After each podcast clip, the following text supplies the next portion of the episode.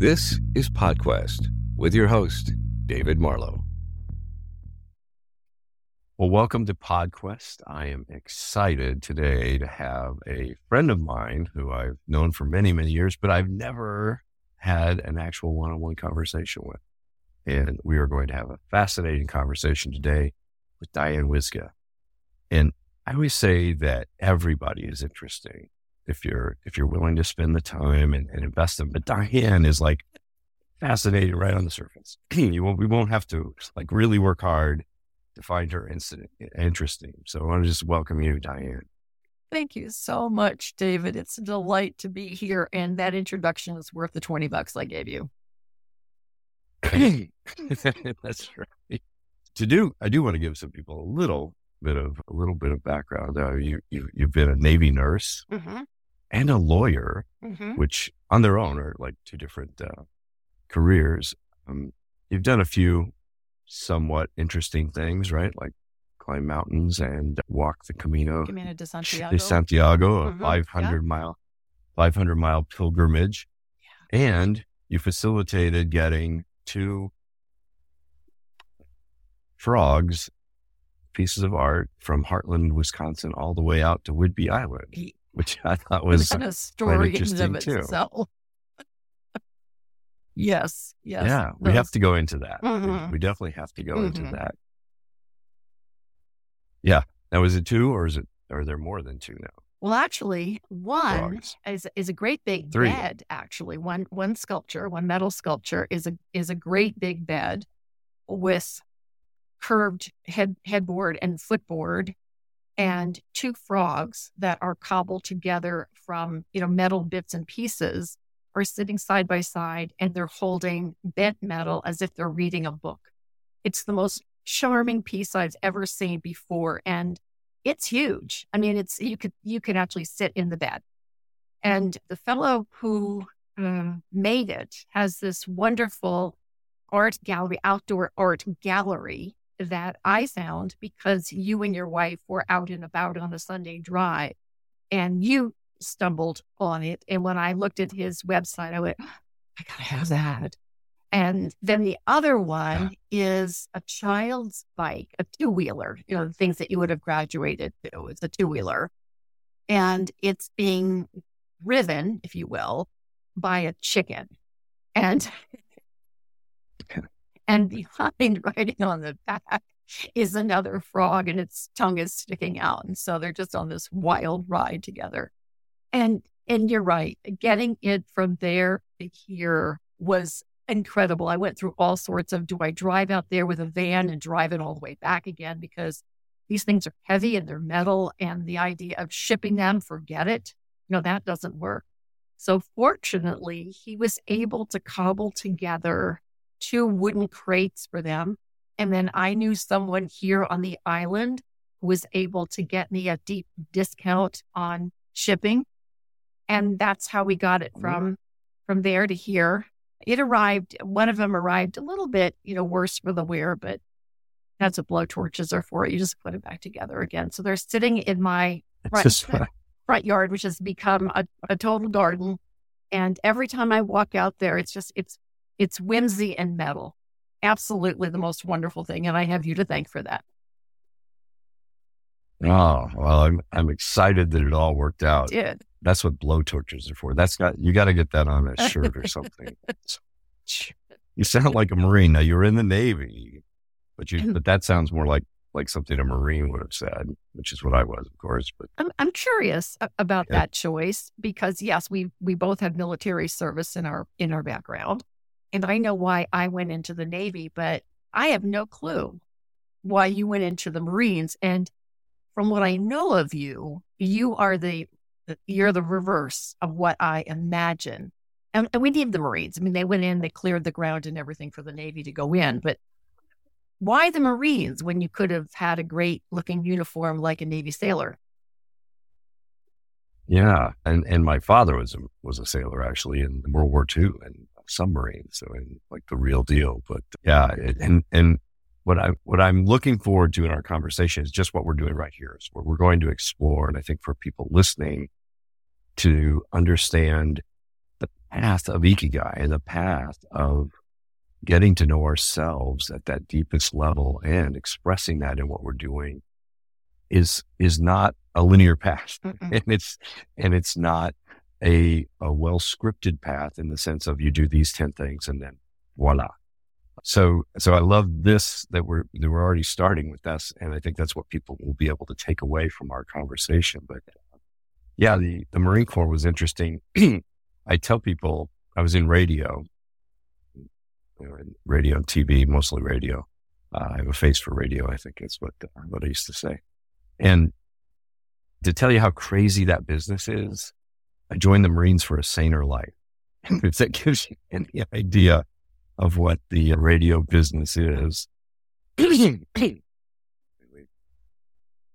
I've been out running. Uh, we've had, finally had some snow, and I've been out in the uh-huh. snow, and I've got a little little cold air coughing here, but it's well worth it. Uh, mm-hmm. well worth mm-hmm. it. Um, I went to the economy was just in a tank, and I had been let go from a radio station for like the third or fourth time because they, they went out of business, or you know they got changed ownership. I mean, it's just a crazy business, and I had met my my wife, and I wanted to have her as my wife, and so I thought I'd create a, uh, a more stable life. And I looked at the military and I was initially going to join the Air Force. Mm-hmm. And I went through the whole process. You got to go to Indianapolis where, so it's like a day trip and like three o'clock in the morning and get a physical and all these things. And I, I literally spent the entire day there. Mm-hmm. And I get to the career counselor at the end and I wanted to work air traffic control was what I was looking for. And there was no openings for air traffic control like for a year or two years. So, okay. So I just went down this list and I'll, I'll, shorten the story, but it was like 25 different things we went through and none of them were available. And the, the Air Force, I said, well, what is it? What is available? And he's like, well, you could be a cook. I was like, no, thank you. Not that there's anything wrong with being a cook, but that wasn't, it wasn't my thing. So, so I left. I left. I mean, there was nothing. I, I I didn't have anything. And I didn't have a way back because I'd stayed so long. The bus back home had already left. So I called my brother on a payphone and asked him to come pick me up. And I waited at the hotel where other uh, recruits, I guess they call them, were waiting. And there was a Marine there, and we struck up a conversation. And my brothers, both my brothers in law were Marines. One was in the Marine Corps at the time. And it's a small branch of service. I wanted to know if maybe they, they knew him and they didn't, but we actually had some mutual friends from my my hometown. And we talked, and he said, "Well, I suppose you're here to join the Marines." I'm like, "No," and I gave him the story. And anyway, the long and the short of it was, he invited him, or he, he uh, invited me to to talk with him if I was interested. And he came to our house and gave me a, a very interesting contract opportunity. And what I didn't know at the time was I got to be electronic countermeasures, which is really high tech and, and great training and what led me to my ultimate career. But my contract was either that or all the way down to a radio operator in a in an infantry unit, which I did not understand was a possibility. so, so I was quite lucky in that uh, I got some great training, got sent to Hawaii, became an engineer with a degree in history. Um, so that's kind of my Marine Marine story. And yes, I I frequently get the uh, you don't seem like a Marine, you seem too nice. But I was a sergeant. I mean, I was you know was a hard charger for the time, but I don't need to be a hard mm-hmm. charger mm-hmm. talking to yep. to Diane. Mm-hmm. so many are called, but few are chosen, and thank goodness you were. Yeah, well, it was it was my privilege, and I mean, really, I I couldn't have had a, luckier time or or had a better time doing it. And and how about you, though? So the Navy, and not the Navy, but the medical world. And I think I shared with you, I I am very fond of Navy nurses. They took care of my oldest son, who had a lot of a lot of issues when he was first mm. born, and it was those Navy nurses that were were there for my wife and mm-hmm. for him and for me. So, well, I I was your, a pediatric. What's your origin story? that that is I know a bit were, yeah. of it. Yes, pediatrics is the only place that um, I served. It was both uh, surgical, which is where I started out, and medical. I was at Portsmouth Naval in Portsmouth, Virginia. And gosh, back then, you know, a night in the hospital cost about $3.50. We weren't shoveling coal at that time. It was a little bit later than that. But it I imagine $3.50 at that time, you know, meant a lot to to servicemen and women. And you end up, you really do end up holding hands with parents. And for the most part, it was wives, mothers, because the men were deployed. It's a little bit different now. There weren't so many. There were women there, but just not so many. And I decided to join because when I graduated from college with my degree in nursing, many of my many of my colleagues, the graduates, were going on to hospitals in Boston or other places in New England. And I wanted to do something different, which is kind of the hallmark of my life. I want to do something different. And all my life, I had been charmed by, you know, the movie South Pacific and the and in Hawaii and the music and and then my dad had had been a radioman in World War II. There were six boys, six boys, all signed up and went to serve. My dad was underage, but when they asked him if he was over 18, he said yes. He had written the number 18 on a piece of paper, stuck it in his shoe, and technically he was not lying. And all and all the boys came back. One of them had actually been in Pearl Harbor when it was bombed, but all the boys came back. And I think with that in my background, knowing that my dad had served, his my uncles had served, and that it was something a little bit different to do, that was the calling. And I like uniforms. So there you go. Mm-hmm. like uniforms. Yeah. Well, excellent. Yeah. Yeah, my father actually similarly, he, he didn't lie about his age, but he had to get my grandfather, who, who was a Quaker, by the way, and a pacifist, who had to sign to go in when he was 17 because my dad was concerned the war would get over before he got a chance to be in it. So and many thought that sums way, up yes. my father quite a bit right there. Yeah. Yeah. Yeah. Yeah. And then he was very eager to get out when he was speaking. but yeah, so so what what I think I want to explore some more with you. So, so I, I point out to people that you wouldn't think being a disc jockey and being a sergeant marine was had any any connection yet. When you look at those things and my engineering background, and there's threads. There's a thread through all of mm-hmm. those of what I enjoyed, what I was really good at, what I felt most alive doing. And so it, it wasn't those careers so much as much as me and expressing myself in them. Mm-hmm. So let's talk a little bit about your journey like that. You've had, as I said, the, there's the Navy nurse, mm-hmm. there's the corporate businesswoman, there's a speaker, there's lawyer, there's a litigation consultant. I mean, there's there's a, a long list, mm-hmm. and then there's that person who decided, why don't I go hike for 500 miles across Spain? So tell me, tell me about your thread. Where to start? Where to start? The the thread throughout is having a voice, is having a voice and being able to use mm. that voice to help others, especially women. I wouldn't have thought about it then. But looking back, it's very clear. And that explains, you know, some of the podcasting work too, and some of the work that I do with women, which is let's find your story. Let's share that story because it all has to do with having a voice, discovering your voice, and using your voice because there's so much power, the power of the spoken word. So I say that I write for radio, and I believe that. I believe that there is music in the spoken word, and the spoken word comes to me most naturally in the world of story in the and in the world of storytelling. So I believe that I followed the career path, kind of like, you know, a frog on lily pads, you know, jumping across a pond. When something caught my eye or I felt that I was done with what I had been doing. So as a Navy nurse, I, I completed my three years.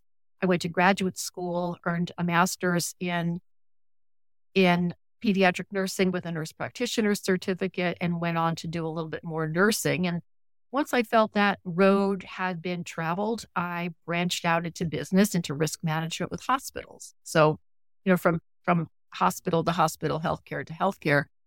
And in that world, I became aware of medical malpractice. And so it just made sense that if somebody was going to listen to me, they'd listen to me better if I was a lawyer and not a nurse. So that prompted the the road to law school. I was just looking at a, a photograph this morning. I argued moot court. So I practiced moot court instead of law review when I was in law school. And I argued the last set of arguments, if you will. There were two of us that finally won the right to do that. kind of like football games, and everybody gets seated until you finally get to the Super Bowl. And that's what this was like. Okay. And we argued in front of a panel of six sitting state Supreme Court chief justices. So the chief justice of Idaho and the chief justice of yeah, this was no, you know, this was no schlocky little operation. And I won that. Yeah. I won that. And I think part of it was the power of the voice, but I also knew the fact. And and going from that into into the practice of law and from that to litigation consulting, it was all about the story. What is the story that's being told? And how will that help someone who has been hurt injured because of the negligence of others.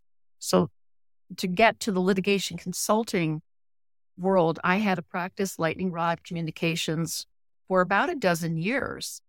And my clients were plaintiffs around the country. And my job was to go in and help them discover the right story to tell to the judge, to the jury, to help win the case for their plaintiff clients. And at the same time, I was also um, facilitating focus groups so that we could find out where the thin ice of the trial was before we got into the courtroom. And that was really fascinating work it, because, you know, again, you're working with the power. What do you mean by the thin ice? Oh, wh- where the case could, could What do you sink. mean by the thin ice? Where the case could sink. Oh, okay. So if All you're right. going out on, as you know, you know, you still get frozen lakes there. If you go out on the thin ice, Yes, the chances are that you could break through, and, and there you go. So you're looking for the places where the story is not resonating with a potential jury, not because you want to make it fake, but because you want to find the best way you can to present the facts on behalf of the client so that they've got a fighting chance against the insurance company, against skeptical juries. So that's what that was a big part of, of the last chunk of my life. And then coming up to Whidbey Island, Washington, I say it was washed up here, but we've got great pie. Yeah. A friend said, you know, if you're looking for something to do until you get your your legs underneath you on the island, what about podcasting? And so I took the the Akimbo workshop in 2019. In 2019, And that's Seth Godin, right? it was Seth Godin's Akimbo workshop. It was called TPF4 Uh-huh. back then. So the podcasting forum, I think, and it's now gone on to many iterations. And and that was it. I guess that was that was the next that that is that has become the next step along with helping women. And so the thread all the way through is how can I be of use? How can I be of service? And how can I use words to do that? Mhm. I often ask my my clients, what are what are your circumstances summoning you to do? It sounds like you were asking yourself that along the way. Is that is that fair? Oh, it's more than fair. I mean, the, the prayer, prayer for decades has been show me the way to purpose, prosperity, and partner. Show me the way. What am I called here to do? If you've planted me here, you had a reason for planting me here. So what is that? what is that? Who am I meant to be? How am I meant to serve? And and yeah, and I, I think it's a I, I think it's a daily quest, which reminds me of a question I want to ask you about PodQuest. Is is mm-hmm. continuing to seek that out, that reason at the ikigai, the reason for mm-hmm. living, the reason for getting out of bed in the morning, the reason for showing up. Whether we feel that we've mm-hmm. been directed here by, you know, stardust or God or the universe, it doesn't matter. What matters is who we believe has helped us come to this place and who we turn to, asking, Am I on the right track? Is this what my life is saying to me, much like that book, the Parker Palmer book, Let Your Life Speak. And the older I get, the more I'm inclined yeah. to listen. Mm-hmm. Oh, really? Oh, that's interesting. Yeah. So if, if you the older you get, the more inclined you are to listen. Well, that only makes sense, doesn't it? You know, when we're mm-hmm. younger, oh, yeah. we're on this we're on this track, and we think we know where we're supposed to go, and we think we know how we're supposed to get there. And we think we know it all. And then at some point in time, you know, whether it's a burning bush that appears in the middle of the living room and a voice comes out of it and says, wrong track, there's a point in time where you realize that you don't know it all. You don't have it all in hand, and mm-hmm. that you have been flying by the grace of some other wind under your wings. Some divine wind has been keeping you aloft. And so for me, it it it became not that I was unaware of that, but I became more fully present to the awareness. And with the podcast, it feels like my opportunity to kind of build my life in public. So a lot of what you might hear will be questions and ponderings and musings and ahas and stories that I am presenting to myself in the hopes that, and I learned this from you, in the hopes that someone will say, What? You too? I thought I was the only one. I read that quote, C.S. Oh, yeah. Lewis, on one of your LinkedIn comments, and I've never forgotten it because that puts it all into context. That says, okay, you're not just doing this for yourself, you are doing this for yourself to learn. At the same time, you are doing this in the hope that there is at least one person out there who will say, I needed to hear this right now. How did you know? I didn't. But something else yeah, did. Yeah, that's a beautiful moment, isn't it? Yeah. Isn't that a beautiful moment to have that realization? It's like, oh, I'm not alone. There's, there is someone else that has the same thing going. Yeah. yeah. yeah. So I love that you held on to that. That's one of my, that's one of my favorite oh, quotes. Yeah. And I always put it quotes. I always put C.S. Lewis. And I do have a question if this doesn't interrupt your train of thought. So I was looking at PodQuest. Yeah. And I'm curious. You've started this podcast. It's relatively new but why PodQuest? What are you questing for? What what are you seeking? So the the whole idea it changed even my my newsletter went to IkiQuest because the idea of a quest, right? And if you think about the word question, quest is right there in the middle of it. And a friend of mine had said, had invited me one time to quest well. And I go, what do you mean by that? Because I mean, to me, when I think of a quest, I think of a heroic adventure and things like that. Excuse me. And uh, I asked him, you know, what do you mean? He goes, well, he pointed me to an interview that Elie Wiesel, now late mm-hmm, Elie mm-hmm. Had given. And he went into the idea of a quest and that the, the question has the word quest in it. Mm-hmm and that we are each other's question and that we mm-hmm. are each other's quest. And that, that in, in those questions, we get to know each other. You get to know you and I get to know me. And that that really sparked something for me. It's like, oh my gosh, that is, that is what we are all on. We are on that kind of quest to get to know ourselves and to connect with others and get to know them and help them get to know themselves, much like what you were just sharing.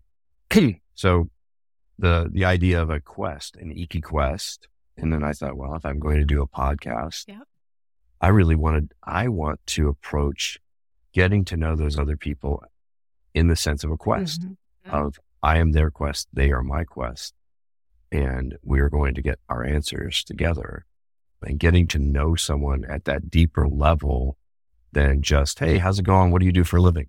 And that's why, that's why I call it PodQuest. I appreciate the question. that's a wonderful story. Thank you. Thank you very much. This isn't exactly what we were talking about when you had asked me about what is key to a good story. And I responded that it was content plus context. And so you could say, well, PodQuest sounded like a good name. It has some, some questions attached to it. But when you bring it into the situation of where did the Quest come from? And so there's a story behind that. So we have to go back. We have to go back one. Mm-hmm. But now you're sharing yeah. not only what what it it is and how it came about, but how you came about with it. So you have married the mm-hmm. content mm-hmm. of the name and the intention to the context of, of how did this how did this appear to you? How are you manifesting it?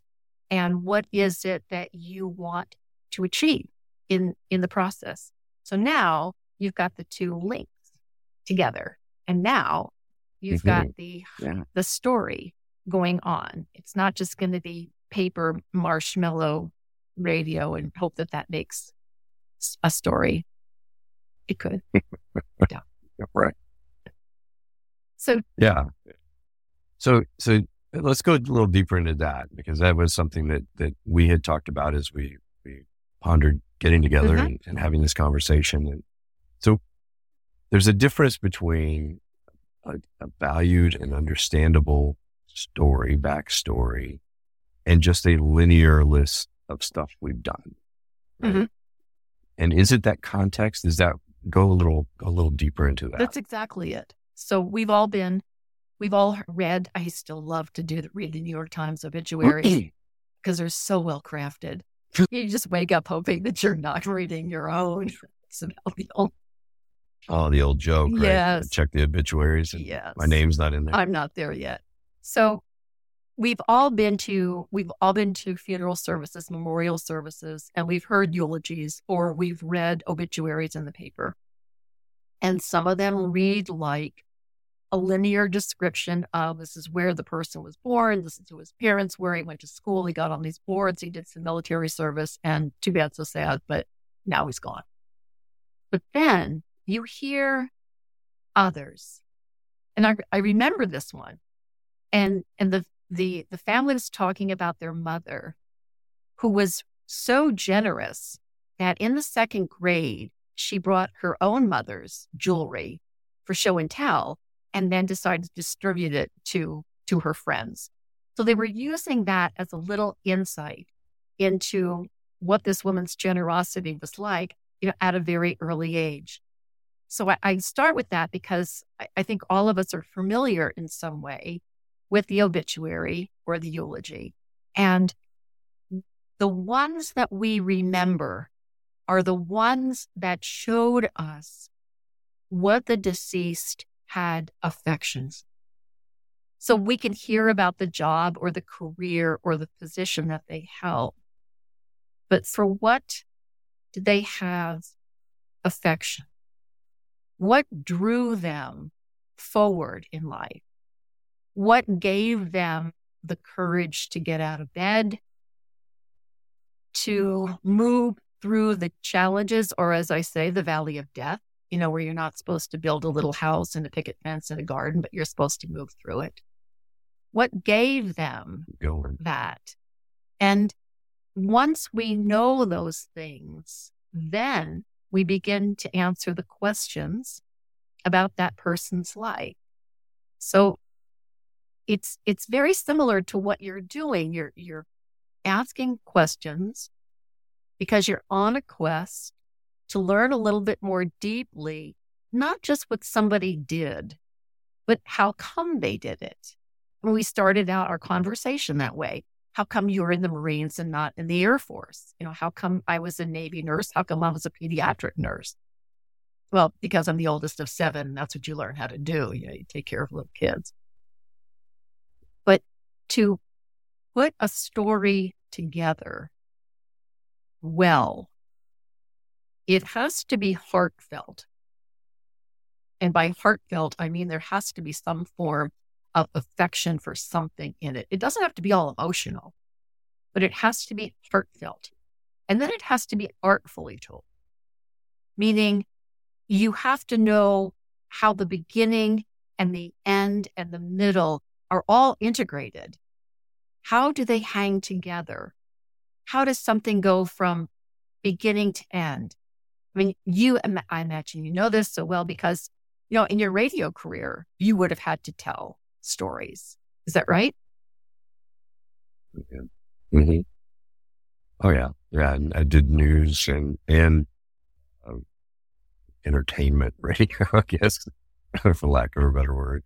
Yeah, definitely, definitely had to learn how to do story, and and even I'll say in the continuous improvement work I did, it might have even been more relevant there than than even in radio because I had to bring people along and help them understand why things needed to change. Like I worked for Northwestern Mutual, which is a very famous and storied company and a very successful company.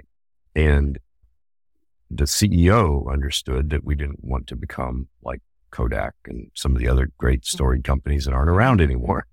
and, and so getting people to understand that was hard because they thought, well, we're doing great. You know, what do, what do we need you for? And we're already doing everything that we can do. In fact, I will tell you a story that helped me both connect with the team and then I used that story to connect with other teams. So I was in operations, in life insurance, as you can imagine, applications and paperwork and all that kind of. And I went to this team. I had sold the sold the concept to the executive team at the company, but then they had to go like, go down to the teams and convince them. And I started with little pilots. And this one team, they they did insurance applications. And I went to them and they said, "Look, Dave, you seem like a nice guy, but we're already doing everything as well as it can be done, and we're already working as hard as we can work." And it's about, I believe you. I'm sure you're working as hard as you can, and I'm ignorant of this. I've, I've worked in IT before. Why don't you tell me what you do? And I pointed this one woman. I said, why don't you start? Tell me what you do in this particular part of the process. She says, well, I make three copies of the form. I fax one, I shred two, and when the fax is confirmed, I shred the original. I said, you do what? Said, I make three copies of the form. I fax one, I shred two, and when the fax is confirmed, I shred the original. I said, say that again slower. She got about halfway through the third time. She's like, why am I making three copies? And I don't know. I'm the, I'm the dumb one here.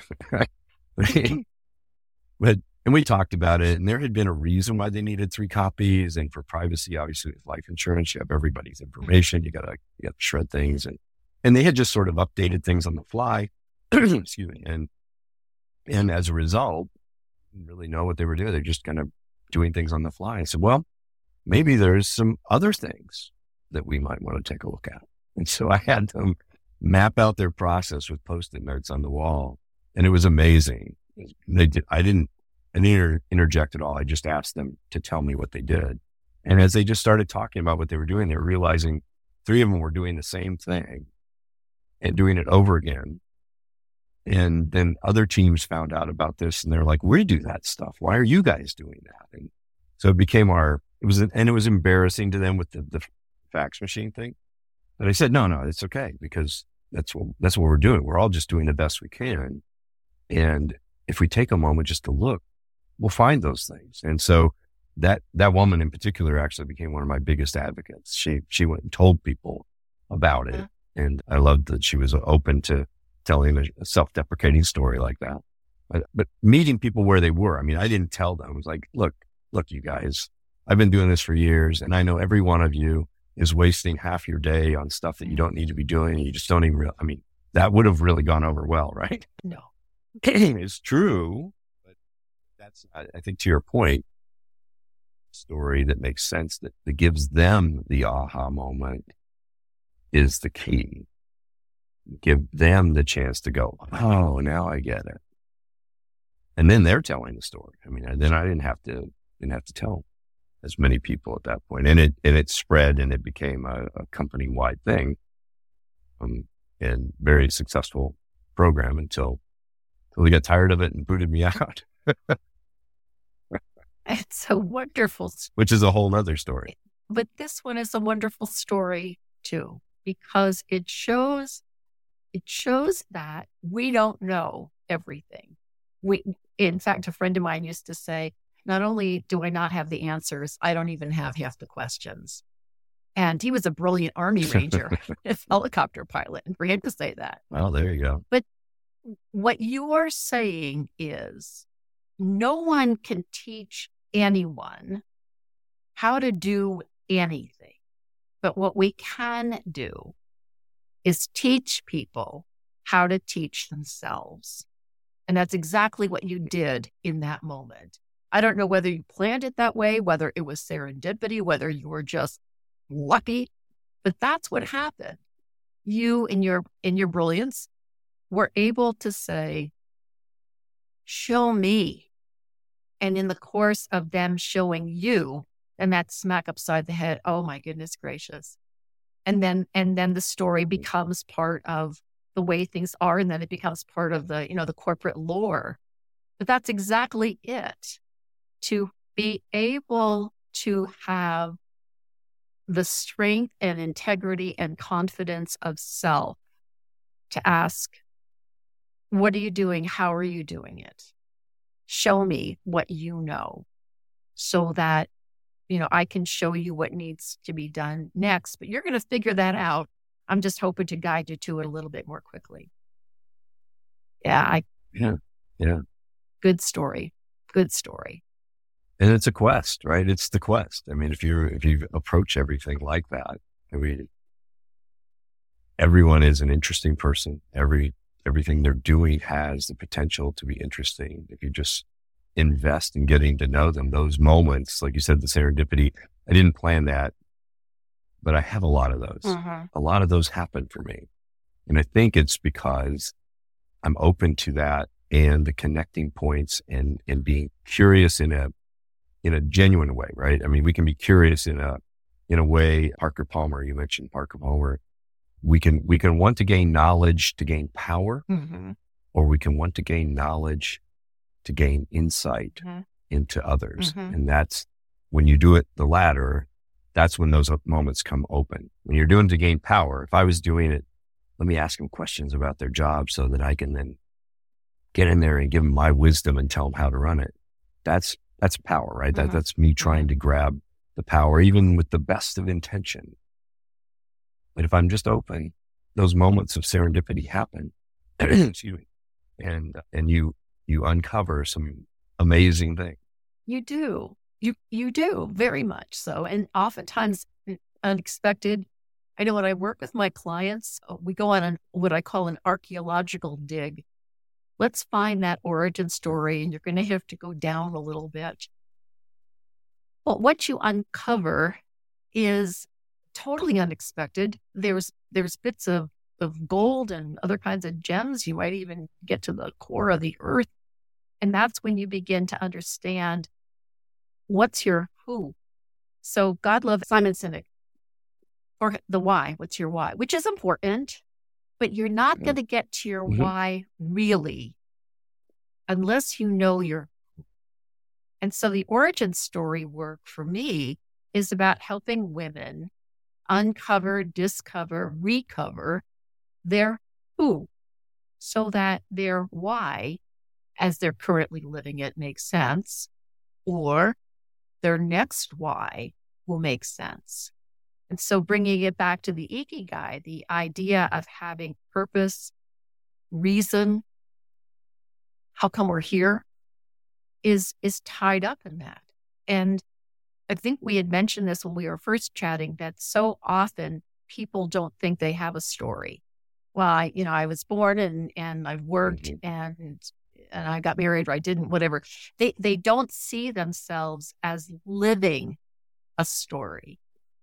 And part of the work that I do is to guide, like a lighthouse does, guide people to safe harbors so that they can uncover, discover, recover that origin story and then say, wow, I had no idea. Well, you did. You did. You had an idea about it because all I'm doing is helping you find the words you didn't know you had, but you have them. And, and I credit that understanding to a story mentor I had, Doug Lipman, decades ago, decades ago. And one of the best things that he ever said, and that I've carried it in my pocket ever since, is that everyone knows the story they want to tell. They just need someone to listen it out of them. And so.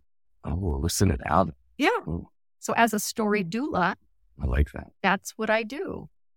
You know, they know the story, but mm-hmm. they just might not know the words. And so together, I do what you've done, what you did in in the example that you gave us is to have them come to that aha moment. But you had to be there to guide. You had to drop some crumbs in the forest that people could follow. But the end of that was them saying, This is what I know. This is what I understand. This is how I can make a change. And as we said, I think in the very beginning, the delight I was working with a client and I had her storyboard. She wasn't she wasn't using words as as well as she thought she should be using them. So okay, get down on your hands and knees, get some crayons, get a really big piece of paper and start to storyboard this. And so when we get together, she's mm. holding this ginormous piece of paper up and saying, and she's reading the story. And then, and then, and then, and then, okay. You know, this is a professional woman you know, married with college age kids and in a great practice and the delight. You know, sometimes I think that the story doula work is that it's helping birth something, a story that was always there. And this is what I believe about story. A, when a story is ready to be heard, it will find a way because with us, you and I, as storytellers, the story is moving through us because it needs to be heard, because it needs to be said. And that might sound a little bit woo woo, but that's okay. Nobody's going to hurt my feelings by mm-hmm. going, woo, that's a little strange. Because I will tell you this if I can take this into a group of lawyers for 12 years, litigators, and get them to understand the power of story, there ain't no woo woo there. Mm-mm. Yeah, there you go. Well, I like a little woo woo despite my, my marine background. I, I we'll keep a little so. magic stardust like going so. for you. Uh-huh. Yeah. Oh, there you go. So let me ask you then. So uh, we've talked about Parker Palmer. Another one that I I really like is Richard Rohr, who has divides life into two halves, right? And the halves not being you're 40 and that it's, it's can be at a lot of different points, but the first half of life, in his description, is you're building the vessel. The second half, you're figuring out what goes into it.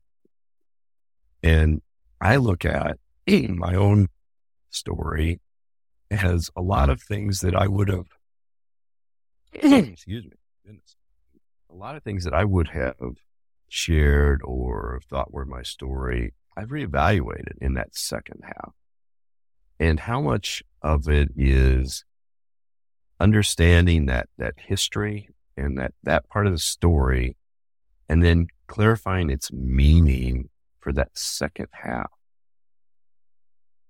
that makes sense it does it does because if i if i understand you okay. correctly and i love a friend of mine from college who lives in inver grove minnesota has been keeping me in touch with richard Rohr's teachings for years and so this notion of an origin story is fluid and flexible. And it really. Has to do with what is it that you want to say at this particular time? And how is the purpose of your story also influenced by the audience who will hear your story, even if it's just you?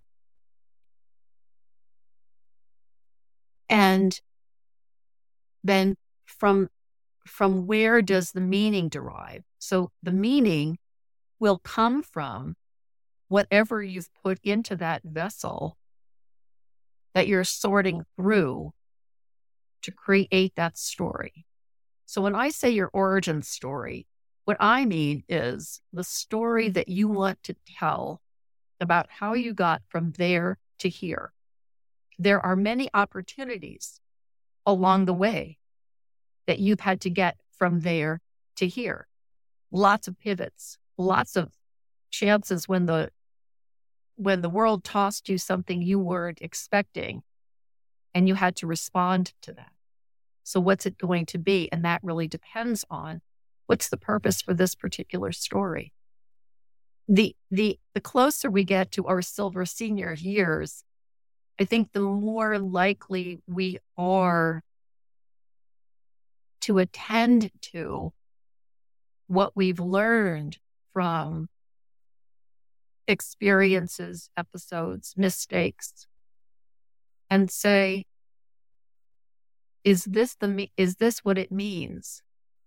Is this what it means? And I I I'm reluctant to attach the word meaning because I follow in the footsteps in the tradition of the venerable Vietnamese Buddhist monk Thich Nhat Hanh. And the teaching there is this means everything and nothing. There is no meaning. The only meaning that's there mm. the meaning that we create. The other time I came face to face with with that was oh, what were those courses they were offering way back that was based on Est? I forget what it was called the yeah. forum, the forum. And the oh, teaching okay. that, that, was okay. that life is empty and meaningless. And of course, you say this in a group of people, and everybody jumps up and down and goes, What are you, nuts? And, and the baby was born, and there's Christmas, and blah, blah, blah, but the point that they were trying to get at, and they eventually did, was that life is empty and meaningless until we attach some meaning to it. And we've just gone through Christmas. And for some of us, Christmas is meaningful. And for others, it's just another workday.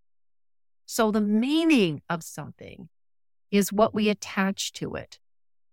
And that meaning mm-hmm. will change over time. There's so many oppor- I was thinking about this this morning. So it's not surprise. My used to be husband, big affair, left. I was down in the dirt, had nothing and nobody. And figured that I would live the remainder of my days in the valley of death. I was building a house. I was putting up a picket fence. I was planting a garden. I was set. I didn't need to go anywhere.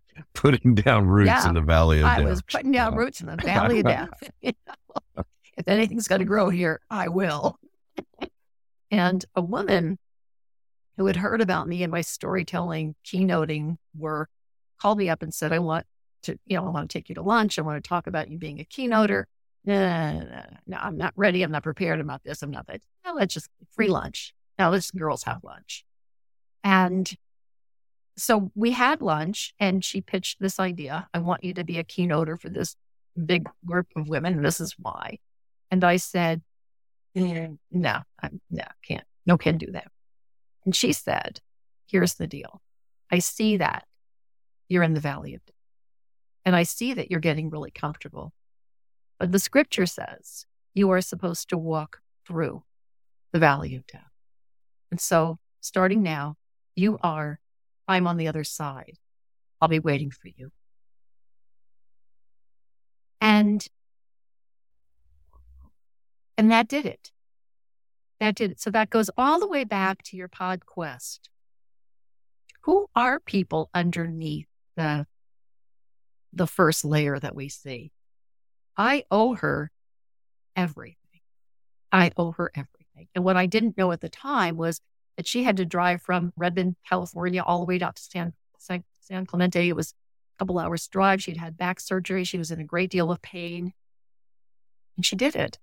And as a result, I, I picked up everything. You know, I blew up the house and uprooted the garden and said, okay, fine, whatever. She's waiting for me on their side. Uh, uh. I did it. I did it. And so I think that our work is is partly informed by that. How can each one lift one? And when I say that, I, I don't mean that we're, you know, we're not meant to lift up the whole world. We're not meant to lift up a, just a big old ton of people. But if each one lifts one, then eventually there will be no one left to live. And wouldn't that be nice? Mm-hmm. There. Mm-hmm. Wow. Like think about the impact she had by touching you and how many people you have touched. I know you've touched my life and Likewise. I'm sure many, many others. Yeah. Just from one woman and calling the shots. All from her face. Yeah. Be faithful, faithful to what her beliefs were and to her friend. Wow. Yep. That's powerful. Oh. Oh. Yep. And that was well, I think we're ago. Mm-hmm. Yeah. So but I can tell you, you still feel it. I can, I can still, I can, I can tell oh, there's, yeah. uh, there's a lot of, oh yeah, a lot of energy there. Yeah. What are you going to do when somebody calls it like that? Yeah. Okay, fine. And she could have, she could have walked away and said, okay, fine. Well, you know, it was a good idea, but no, she just called it like it was. The scripture says you walk through. Mm-hmm. And so starting now, you're walking through. And when she said, I'm be waiting for you on the other side, it there was something about that that I wasn't on my own, that there was a, a person and a place, a goal to head toward. And I, I think we need that. I that's why I use that's why my logo is a lighthouse. That in the quarter mm-hmm. moon, because the quarter moon's better than none, you know, when you're walking a, a dark road. But the idea that there is a light guiding us to a safe harbor, that someone is waiting for us, that that someone is there. We're never alone. And that's what she represented to me. You know, I'm waiting for you on the other side. You got to walk through, but I'm there. It was like being mm-hmm. visited by angels, you know. It really was. Well, I, I think we do. We fill that role once in a while for others, don't we? We do. Well, I think that's a great point to connect then to how how can how can people reach you? How can they take advantage of this great wisdom that you've developed over time and in telling their story? You said you mentioned Quarter Moon, which I love, by the way. My my my favorite album title is Quarter Moon in a 10 Cent Town by Emmylou Harris. And I just think that is like the, the perfect visual. and I love your quarter moon because I think of that every time. Oh, but, uh, oh, I'll have to uh, look that Tell me up. more about how people should. Oh, it's a great quarter moon in a 10 cent I town. remember it's, that it's a, one. It's a fat, it's, and it's just a one line in a song too that she sings. But here, how can people take advantage of these wonderful gifts that you bring to, the, Thank you. Quarter moon storyart.net is my website. And on there, you can find a plethora of things to browse through resources. There's some audios to listen to. Uh, I offer a, a monthly news audio letter. And the reason I do that is because I feel we have so much to read. Wouldn't it be nice to just sit and listen to something about story for five, seven minutes? So there's tips and techniques to enhance story work. That's there. You can always reach out to me on LinkedIn. And of course, there's the podcast. The podcast is called Stories from Women Who Walk. And I chose that in the very early days because Seth Godin said, What's it for? Who's it for? Why does it matter? I know stories, I know women, and I know walking up. That, and that was the first year I, I worked with guests. But the three years after that, I just turned 1,000 episodes on January 1 have been my daily 60 second episodes. And each of those is, is tagged to a theme for a day, motivate your Monday, timeout Tuesday, story prompt Friday. And I, I did deliberately chose that path because no one really is doing it. And I wanted someone who's listening to have a little something to put in their in their pocket for the day. And the other thing that's different about it is that I give a shout out at the beginning of each one to a listener. Well, a listener location. So I can see where the listener locations are. So when you hear me say, mm-hmm. hello to you listening in Lincroft, New Jersey, there's a listener there. And then I'll put a little hot link. So if nobody knows what Lincroft, New Jersey is, they can just, it's like armchair traveling. I mean, I've got people all over the globe that are listening. Yeah. And so it's a, it's great for me. So those are the big, those are the highlights. And if someone wanted to have a conversation about what I do, what I offer, how I offer it, there's easy ways to just click in the, in the website or on LinkedIn and I also offer a free story startup session so that we can have an opportunity to begin working on on the story. And the last thing I'll say is it doesn't have to be a story as a memoir. Sometimes these stories are good for pitching an idea or a job interview or a keynote. Any opportunity to connect with and engage and influence people is a good opportunity to tell your story. Thank you for asking. Well, wonderful. Well, I'm thrilled that you shared a portion of your story here with us today. This has been a fabulous conversation for me, and, and I know for for my listeners. And I want to thank you and uh, wish you well. Take care. Thank you very much, David.